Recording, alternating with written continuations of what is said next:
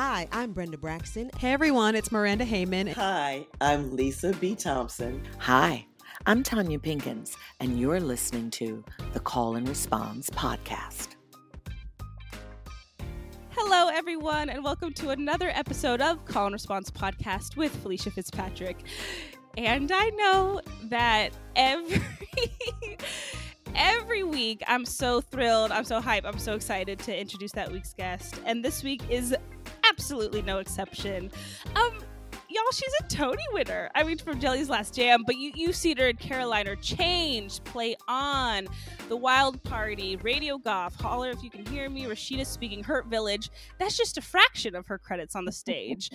on TV, you've probably seen her in Gotham, Madam Secretary, Fear of the Walking Dead, As the World Turns, All My Children. Like, y'all, she's an icon okay she has a podcast called you can't say that so she is no stranger to the podcast realm um and then perhaps most excitingly in this moment she is the writer director and she is an actor in red pill a socio-political horror film that has won over 15 awards um which awards aren't everything, but it's so exciting to be recognized for your work. Um, she just got recognized for outstanding direction at the Micheaux Film Festival. Mm-hmm. Um, all of these exciting things. So please, it is it is my honor to introduce Tonya Pinkins. Hello. Hey, Felicia. Thank you so much for having me. I really appreciate it.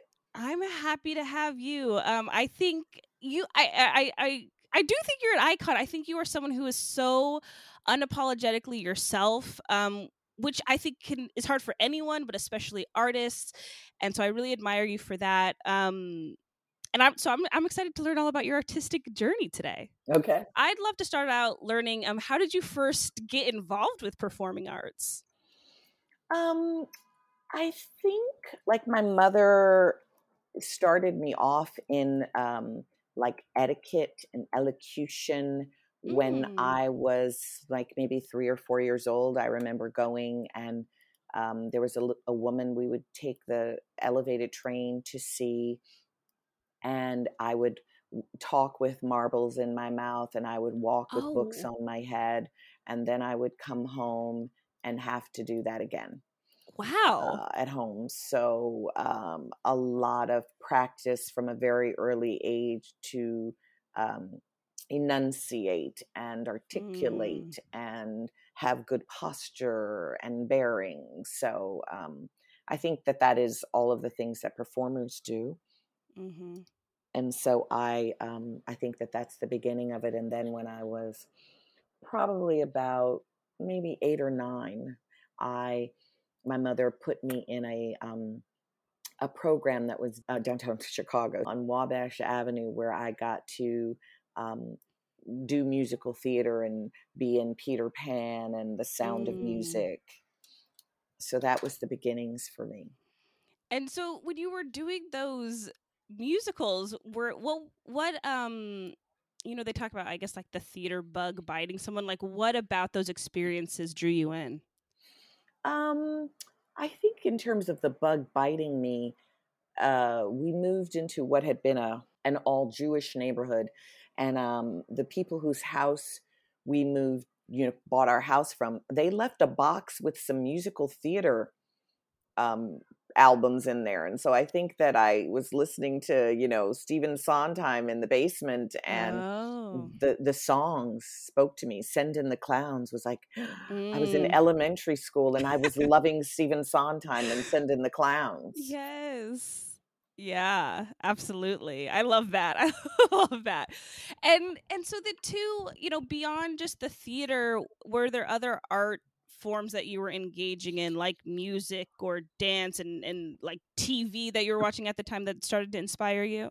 Well i watched all my children from the very first day that it ever began no kidding! and, you know um yeah and so i you know chicago was the number one all my children city in the nation. Mm. um so that was a big part of my life. And of course, to get to grow up and be in Pine Valley was like heaven.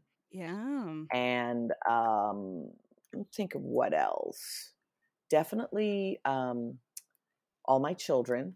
And I had a little uh, keyboard you know, at Oh, home. And so I taught myself to play Wow, yeah. and um, I had a little guitar, and I loved Edith Ann. I loved Lily Tomlin's Edith Ann, so I had a ventriloquist twist doll, and I would, um, you know, play at that.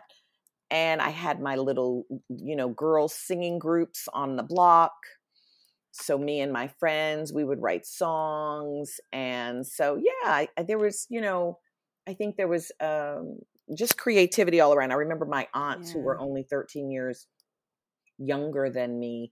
They would all they were in high school, so they were um you know doing their singing and stuff and having their group. So I was seeing that happen and that was probably inspiring me even though I wasn't really into Motown. Huh, really, really? Yeah. Yeah. But it was just the I, the creativity that came with the music and the arts that you were loving. Yeah. So then I, I'm curious too. When did it click that you were like, oh, I, I could do this professionally? I'll go to like college for this and, and pursue this as a professional. Mm. You know, the click thing didn't ever really happen until I was an adult and I'd been doing it for a long, long time. Um, yeah, I Hmm. had started off always wanting to go to Yale, Mm-mm. and I got into Yale and got a full ride to Yale plus extra money for things. And I don't know really why I didn't go to Yale. Hmm. um, yeah, I mean, clearly my destiny was not to go there, but um, I turned down Juilliard because it was in New York City, and I was like, I definitely don't want to live in New York City. Oh. But I always uh, felt that work was a gift, and that one did not turn down work Huh. because my mom had really struggled to find and keep work for most of my life. So I think the value for me was work. And I had started working as an actor professionally when I was about 13. I started doing commercials and modeling and industrials. And so I just kept working. Like if people offered me a job, I took the job because I knew how hard it was to get a job. And I actually had to learn how to say no to work. Huh. yeah. Which is also a valuable skill to learn in life. Absolutely. so then I, I have to hear more about this because you were like you don't want to live in New York, but then you eventually get cast in Merrily We Roll Along. What was that move? What was that transition to New York like for you then? Um, I'm a very uh, intuitive person. Mhm. Uh, some people call it clairvoyant. Um, I just, I, I don't know. I I feel things. I sense things. It's an instinctive thing that I've always had. Mhm. And um, you know, once again, merrily we roll along. It was work, and it was with the gods of the theater, the people I most wanted to work with on my list. I have all my students always Ah. make a list of who you want to work with. Oh. So I wasn't going to turn down a job, and I wasn't going to turn down a job with something that I had always dreamed of. right. So clearly, it was my destiny to go to New York at that time. But I never ever thought that Merrily would be successful. That was before ever seeing a script. Huh. I just had a feeling of like, "Mm, mm." Interesting. How? Yeah. Yeah. Intuition. Wow. No kidding. So, I mean, because so you grew up in Chicago. yeah. Um, did you? Were you used to? I guess like I, I want to call it the city life. I don't know if that makes sense, but was that kind of like moving from a city to another city easier for you than you think other people may have it? Uh, I don't know, but I, you know, I did not like New York when I went to visit Juilliard, and I was very clear I did not want to live in the city. The way, you know, people just walk by poor people on the street, I just thought this is a cruel, cruel place, and I didn't, I didn't want to live here. Mm-hmm. Mm-hmm. But it was the draw of yeah, working with. It was a job, and it was a job that I had always dreamed of, so you can't turn that down. Wow. So do have you found things that you like about New York now? Uh, of course, there's so many. I mean, I had visited New York. I'd seen lots of Broadway shows. I Mm. loved the arts of New York. New York has so many incredible things, incredible restaurants, incredible art. Um, but as a place to live, it's a tough place to live, largely because of the sense of powerlessness in the in the in the face of so much poverty and pain. Um, mm. Um, I think at this point in life, I'm just like, okay, New York is the best of the most sacred and the most profane, mm. and I'm um, sort of managing that. And yeah, yeah, yeah, it's a very specific city, right? Mm-hmm. So then, so I know, you know, right. So with your career, you have done like a lot of stage work and a lot of TV work. So after Merrily, you that's when you started your TV work. About a year or two after Merrily, I mean, I did some regional theater and some industrial films. Oh, a couple years after Merrily, I uh, was cast as Heather Dalton on As the World Turns. So, what was that shift like for you? Well i had auditioned for all my children and um, didn't get the part oh. so i had always looked forward to being on a soap opera so i didn't get all my children so getting as the world turns was like oh my god i'm still going to get to be on a soap opera. Right. What spoke to you about about soap operas um, I don't know. I, you know, I think wasn't all my children one of the first ones. I mean, I just loved it. The drama, like everything that could possibly happen, could happen.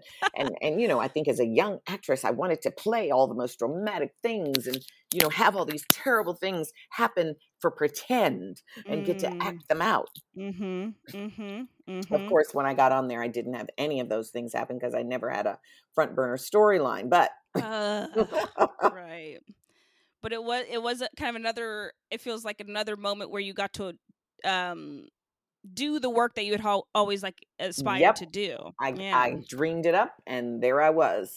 We love the manifestation. Yes I'm, I'm i'm a very powerful manifester. Yes i'm here for that. Um well so so and then i guess my question too is because you know, I guess I've heard artists before talk about, you know, the differences between stage and screen. And I know it sounds like TV and film work, you know, I guess pay better than stage or like there's better working conditions. Did you ever see yourself going back to stage work after that?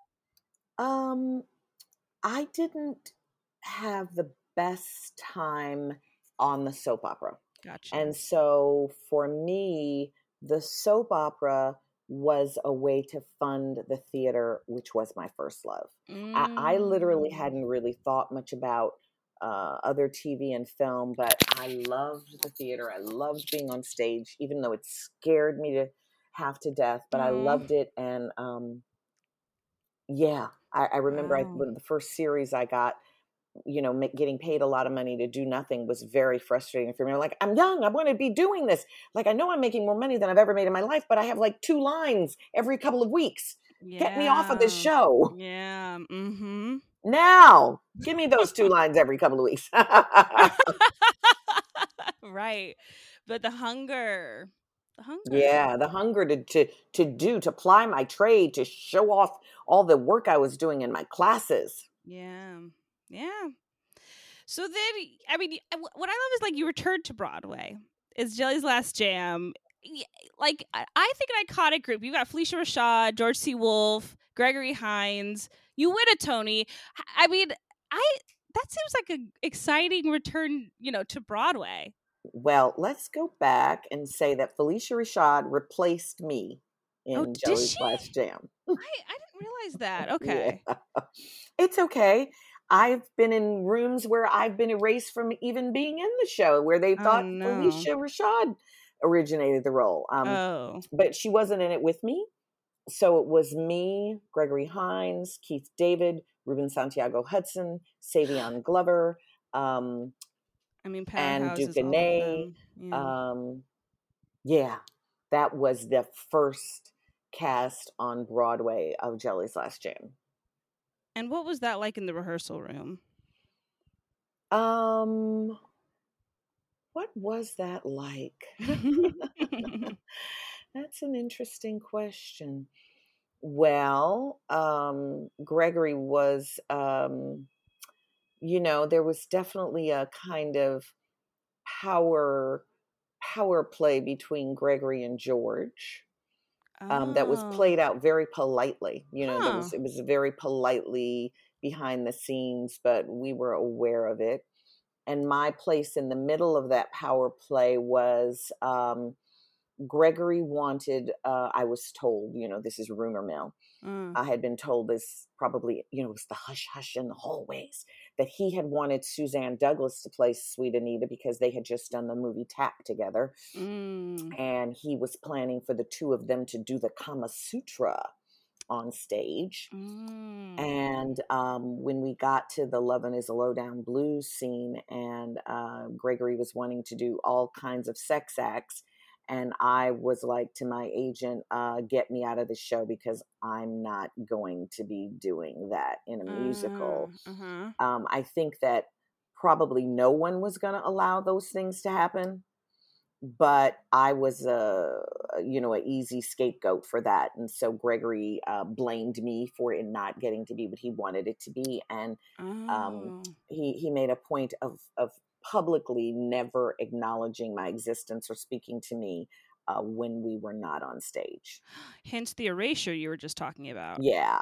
Oof. Really? Yeah. That's petty.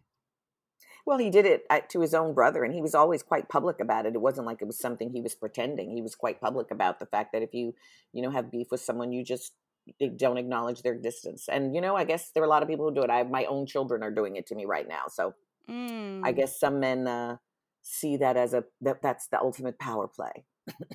Dang, yeah, but power being a key word in that, maintaining the power. So was the was the Tony Award win bittersweet for you then? uh, it was like, I earned this fucker. Oh, I see. I see. Yeah. Yeah. Mm-hmm. Mm-hmm. Hmm. Very interesting. I mean, I obviously did not know that story, but very interesting story too. Um wow. And so huh.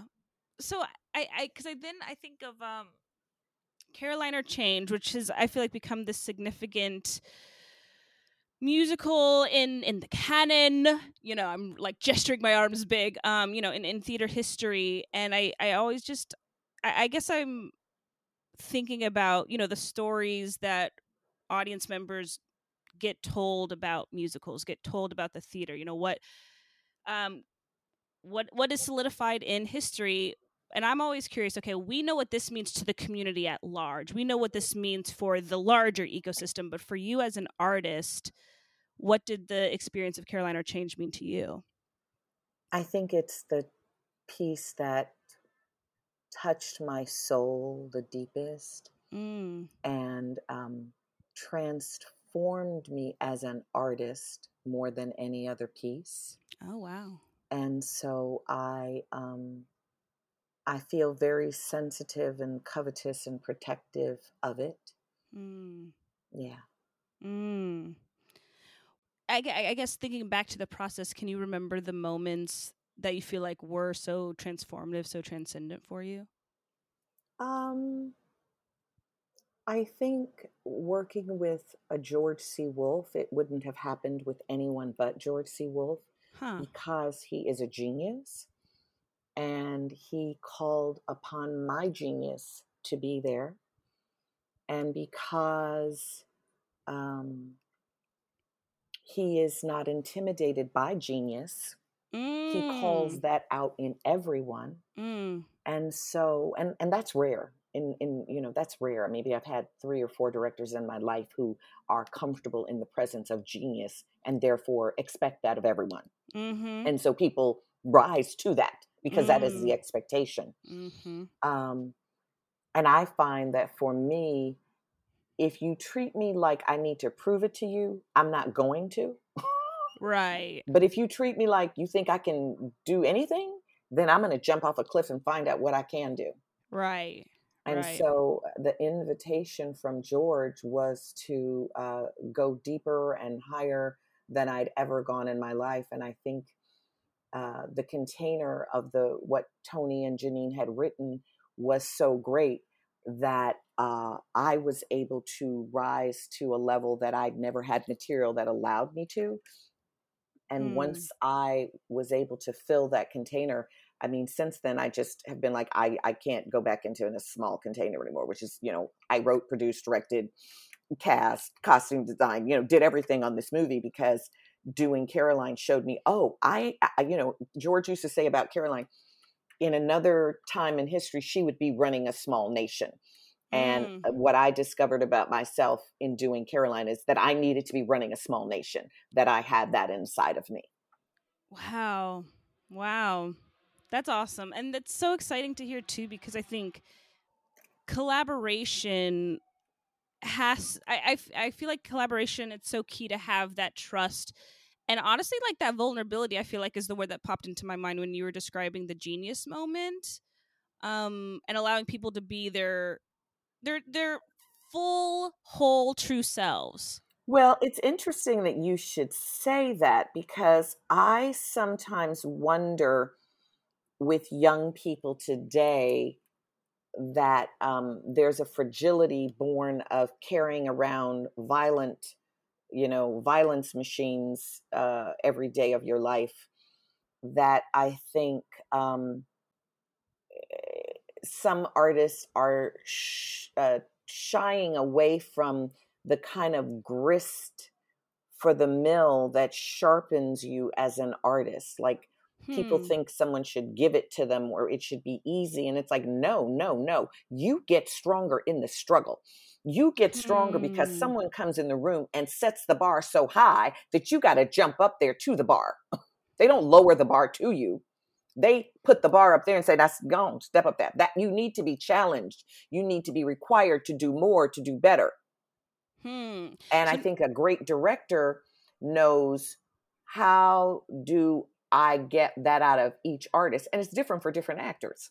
Um, But if actors are gonna, and I'm not talking about abuse because no one should be subjected to abuse, but it's like, you know, if you're in the room with Andre DeShields, Andre DeShields comes to rehearsal day one. He is so on point that you're like, oh shit, oh, oh, I, I'm behind. I better step up. Right, right. and and people of andre's generation for me as a young artist coming in the room you you didn't have to have your director demanding that of you. The other actors like andre and nell carter they were like they would be looking at you like you, you slipping. The actors were tell you, slipping. We getting we going out mm. here to slay and don't don't make us look bad Mm-hmm.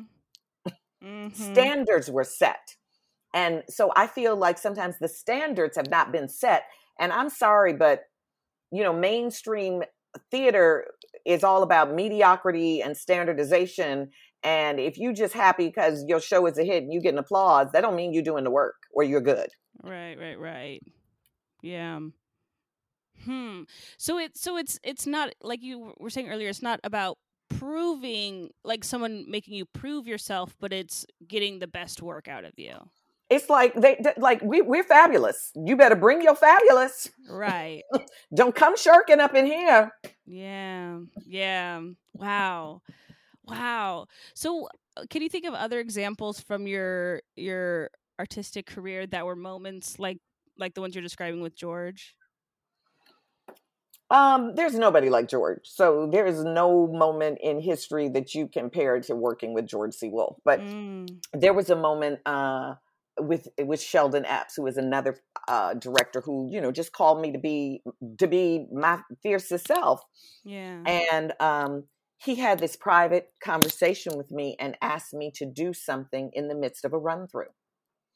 No one in the room knew we had this conversation. Huh. And so we get to this is in play on, and we get to this moment in the rehearsal where it's right before I'm about to sing what became the 11 o'clock number for me in that show. Mm-hmm. And there was a song before that. And he told me he wanted me to just have a nervous breakdown and just refuse to go on. Hmm. And so, you know, of course I did that.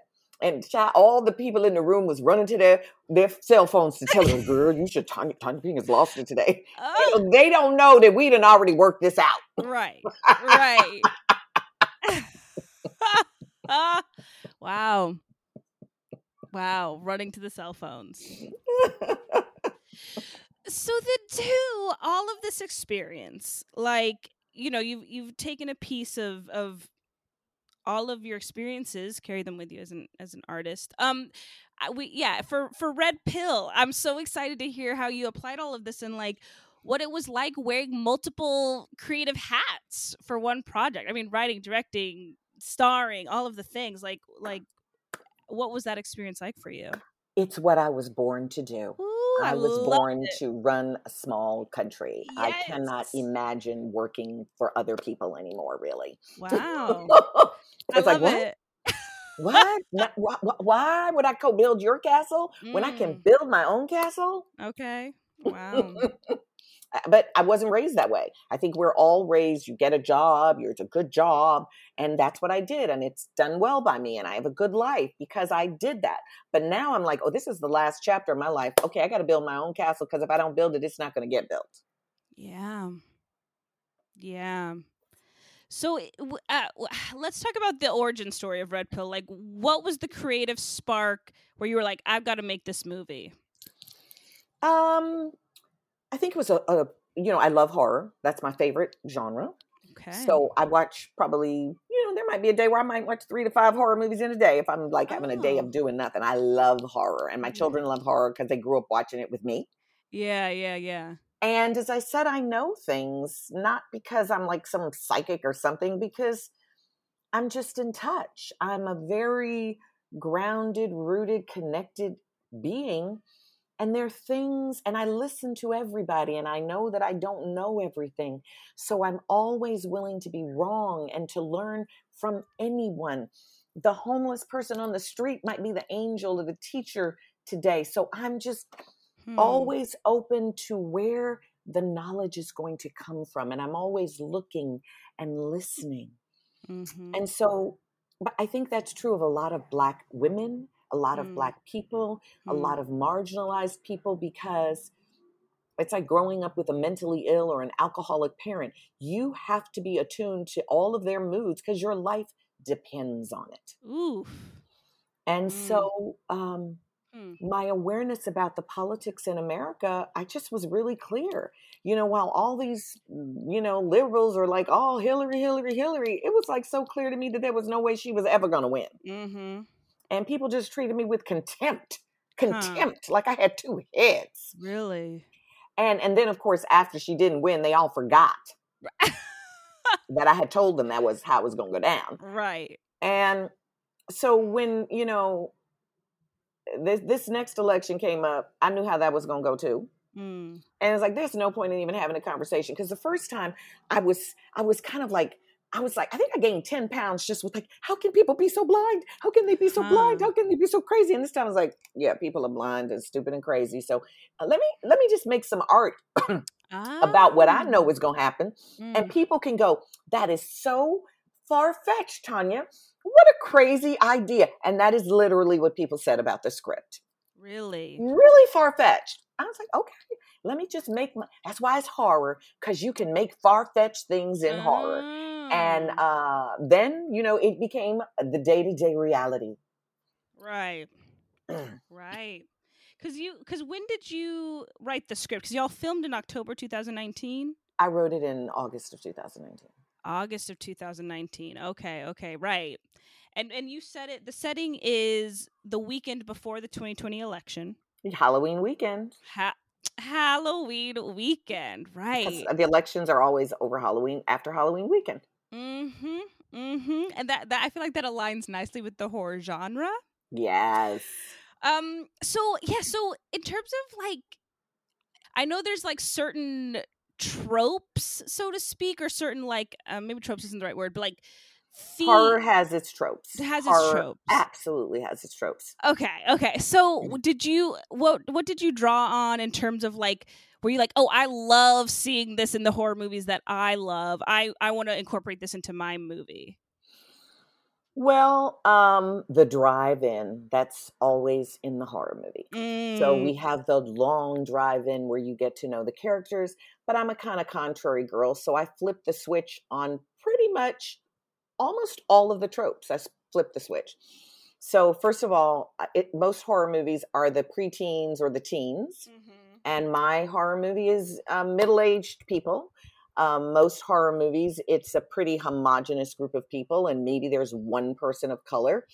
Uh, my movie, there's more. There's you know a Latino and a Eastern European and a you know Mm. indigenous person and two black people and one is European and Afro Cuban and so just in the group of people that are going on this journey and the conversation coming in was a very important political conversation people of color europeans like they just are like so into the conversation on the drive-in whereas most horror movies you can go get your popcorn on the drive-in because it's meaningless you're just looking and going oh monster bait monster bait monster bait monster bait Right, right. so um that um the black person is always the first to to go Mhm. so i had the black person be the first to go but by the end of the movie you realize they weren't dead Ooh. um you know so yeah you know the tropes there i i, I know i know the genre right, well right. i know the genre i know where the expectations are what it's supposed to be and i gave you that and then i gave you something that um the ending uh, is something that people, you know, sometimes say to me, "We'll be talking about that ending forever." Wow, I I love that. You it's like because you give a wink. You're like, I know the genre, and then here's some more for you. hmm I will say it's a smart horror movie. It's A smart. smart. I think you, you, you. If you're if you're not smart, you, you know, you may be a little bored with all the eh, complicated political talk in the beginning. But then Huh. once the violence starts, it goes, it goes, it goes, it goes, it goes, it goes, it goes. But if you're smart, you're like, ooh, ooh, ooh, oh, ooh, ooh. right right so eh, i'm curious too like in terms of your writing process because I- mean i'm always curious do like do you listen to music or were you like you had this idea and you're like i'm gonna just get it out all in one go do you do it chronologically all of those details It's different Hmm, all the time. hmm, mhm. Um, I- I say that sometimes the muse just talks to me. yeah and when sure. the muse is talking, I might get up at, you know, three o'clock in the morning and the muse is talking and I'm taking it down. right Um, I I like to write scenes on index cards and then you know Hmm. collect a hundred index cards and move them around. huh that's cool Um, I I sometimes will just write out scenes or outlines. Uh, sometimes I'll write whatever scene is talking to me. So eh, I don't have a, a set process, and there's sometimes long periods between me starting something and finishing it, or you know. But Red Pill was fast. yeah It was fast. Um, but you know, I have a, a series idea that I started writing five years ago, and I just uh, got real focused and clear about what it needed to be this year. huh I think a lot of that often for me has to do with I think that for most writers, you're always writing about yourself in some capacity. And sometimes when I'm writing myself as the lead character, it really wasn't until this pandemic that I actually really was able to allow myself to go, you are an interesting person. You could make a protagonist in in a show. And then once I uh, you know could accept that really accept that then i could write characters based on me and put my actor on it to say okay now that was based on you but here's what we need to do to make the make it a character and make it interesting Oh, yeah. Yeah. So so I'm curious about what what happened during the pandemic that that made you have that realization. um well staying home Mm, i realized how much energy i was expending giving away being out in the world and going places and doing things and suddenly all that energy was back for me Uh-huh. And one really profound experience was uh, when I got the Rachel Crothers Award. And I was sitting on my living room couch, just receiving, um, just receiving all of this beautiful, loving, generous energy. It was just, oh my God, I could actually feel it in a way that I've never ever felt it when I'm out at an actual award ceremony because you're spending so much time giving to all the people who are coming up to you that by the end of the evening you're just exhausted uh-huh. you know uh-huh. you don't really get to receive the night of Right. That's an interesting thought. Yeah. Yeah. You got to like like uh uh is the word bask in it a little bit or like revel in it a little bit more as yourself? I got to receive. Yeah. It's like what one of my lovers told me about what makes a good lover. He said most people are terrible lovers because both people are trying to give and receive at the same time. And so nobody gets anything. And it's like good lovemaking, tantric lovemaking, one person has to give while the other one receives. And then you alternate and you switch back and forth. But if both person are trying to give, give at the same time, then nobody's receiving. Right. Right, right, right, right, right. And if both persons are re- trying to receive, then nobody's giving. Right. And so to take the time, perhaps focus on. Well, it's hard to do when you, I mean, maybe there's some people who know how to do it. I just don't know. I have not, maybe, you know, if I ever get a chance to get an award again in the future, I'll be better at it. But I realized getting that award in that way that like, oh, most of the time I'm like out and I'm glad handing and I'm on heels and I'm just mm. smiling and I'm working and I'm thank you and I'm thank you and I'm thank you. And I'm not I actually don't get to like have it land that I'm being honored. Yeah. Uh-huh. Uh-huh. So then so then what about the awards for Red Pill? Have you have you been implementing that practice? Um, well, m- most of them have been virtual, so it's just notification that you won them. But I did get to receive a war- an award in person, the Micheaux Award in LA a few weeks ago. And, you know, that was just such a long night, you know, with all the COVID protocols. Like, oh. by the oh. time, I, first of all, I just didn't think I was going to win, mm. you know. and so by the time I did, it was like, oh, I, I hope I, I mean, I know that I received it. Yes I received it because it was we couldn't uh, uh, you know touch we couldn't even network with other people so right. when i actually did get the award i could just receive the award and there was not the opportunity to have to thank and thank and thank and thank and thank interesting yeah yeah and so i mean like i was saying at the at the top um you just won an award for Red Pill for outstanding direction.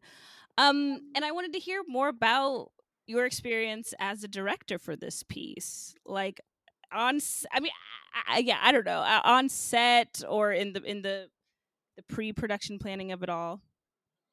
I mean, this happened so fast. Yeah. Uh, pre-production. what we have? Like we had like uh, I guess we had you know about six, seven weeks of pre production. Uh, I had a girlfriend who was um, helping me out. And so I had a girlfriend who was lending me her house. I asked um, actor friends to be a part of it. There were two roles that were, you know, I went to several people, all of whom turned me down. Uh, I think it scared the shit out of a lot of the women hmm. who I hmm. offered it to. And the woman who ultimately took the role, she called me uh, immediately after reading it and said, "Thank you for inviting me to play oh, this role." Wow! Mm-hmm. So it's clearly the right person. Um, I, I, didn't get to do much directing in this movie. My directing consisted of casting great actors because huh. we were moving so fast. You know, no money, no time, and they say you either got to have one or the other, and I had neither, and so I had to just trust that you know, hey guys, this is a 14 page scene. We're going to do it like a play. We're going to do it straight through you know, when I say action, take 14 beat, take count 14 and just act in that time because I know I'm gonna need that reaction in there. And oh, when you get to that, take some time there. That was really all I could do. Interesting. Yeah. Did you did was there something um I guess freeing about having to be so quick, or would you have rather had more time? I would have rather had more time. Yeah. I would have rather had more time. I would have rather had more skilled people around me who, you know, knew their jobs and could do them. I would have rather been able to just focus on being a director rather than that I was producing. I was clapper, I was doing everything. Everybody was doing their best, but you know, they most of the people were not had never done it before, didn't know all the things to do, so sometimes it was easier to just do it than try to explain it to somebody. Oh. Um, but it was the time of my life yeah. I wouldn't change it for anything in the world. It was fantastic. I just now know how I can do it a little better and a little easier next time. Right, right. A, a, learning and growing experience. Totally. Like it was the best film school education ever and it cost as much. Well, there, there you go. And so I, I was just reading um, that like because I, I don't know much about like the I guess movie industry because I'm a theater kid, but so it's you you the movie made its round in the the festival circuit, and now you're looking for a distributor.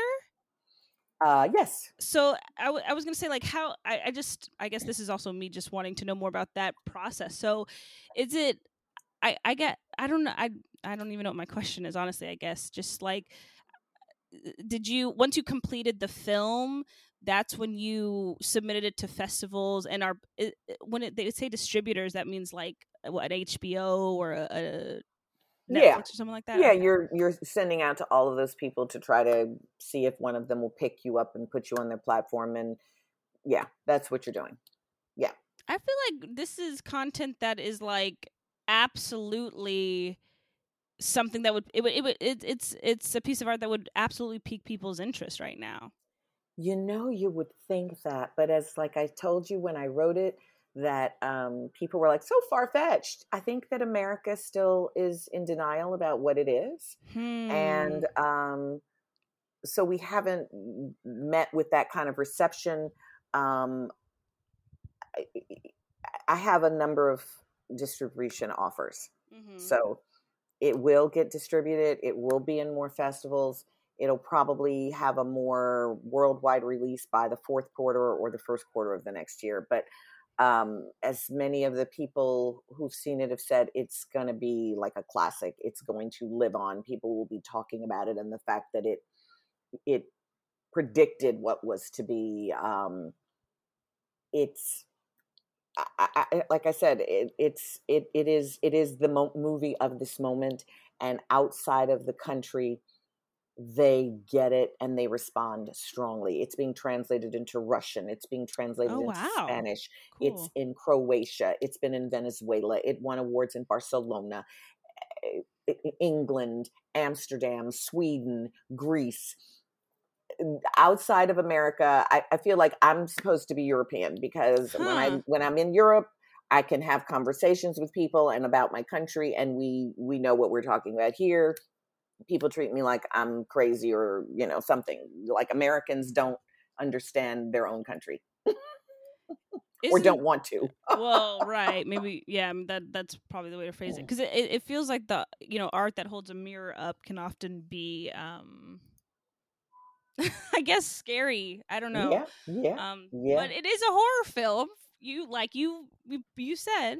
Um, so perhaps fear is is a feeling they should tap into. Um, but I am, you know, despite me not being a, a horror person, so to speak, um, I, I'm so excited for these distribution offers, like you were saying, and and for more people to engage with your work because it's just, I mean, it's also just exciting for you as an artist that you have, like you said, you have had the time of your life. You have found your calling of what you're supposed to be doing as an artist. It's running a small country. Yeah, definitely. Yeah. Well, so the the two final questions um to wrap up the podcast today um are as follows. If you could recommend a piece of black art, whether it was a film or a book or a musical album um that really speaks to you that you would love for our listeners to take in, what would it be? So many. I mean, I'm quite a reader, so it's. I'm going to give you more than one. Okay. Um, I'm going to tell you them, the Amazon. Uh, is it Amazon or HBO? I'm not sure. Them. I think it's Amazon. Mm-hmm, I think it is essential, um, essential and cathartic viewing for Black artists.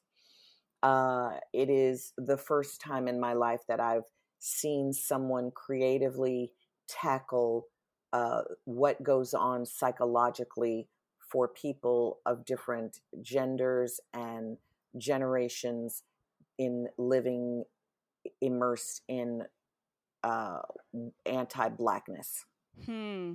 Mm-hmm. and uh, i say that everyone should watch it if you don't want to watch it because oh it's too much trauma porn watch it so you, you understand what other generations of black people had to endure Hmm. um, mhm. so that has been uh, really really uh, critical the book cast by isabel Wil- wilkerson Mhm. um, and in class with carr every saturday with karen hunter and uh, professor greg carr is my church, the largest Oh. Africana studies program in the world. It is an education that if you just listen to that, you get more of an education than you've gotten in 16 years of, of, of paid schooling. Wow. Um, and they have now started a platform called Knarrative, which is a subscription platform.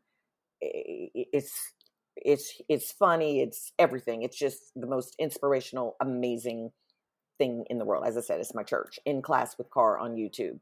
They started it in the pandemic, and it made me want to go back to Howard. But I've been told that he can't even do what he does at Howard that he does on In Class with Carr. This man is for people who know who Noam Chomsky is, that's why I'm making a comparison. He's probably more brilliant than Noam Chomsky, but he would be the black Noam Chomsky.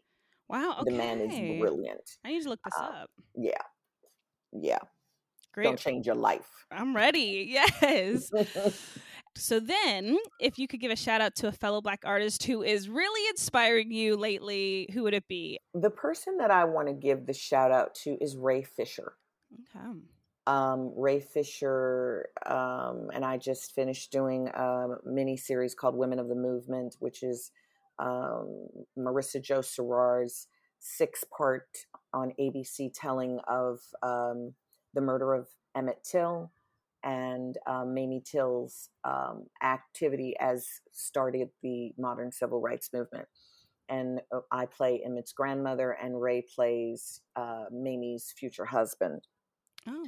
And what inspires me about Ray is he walks the walk and talks the talk. This is a handsome young man at the height of his career, been under contract with studios for the last decade.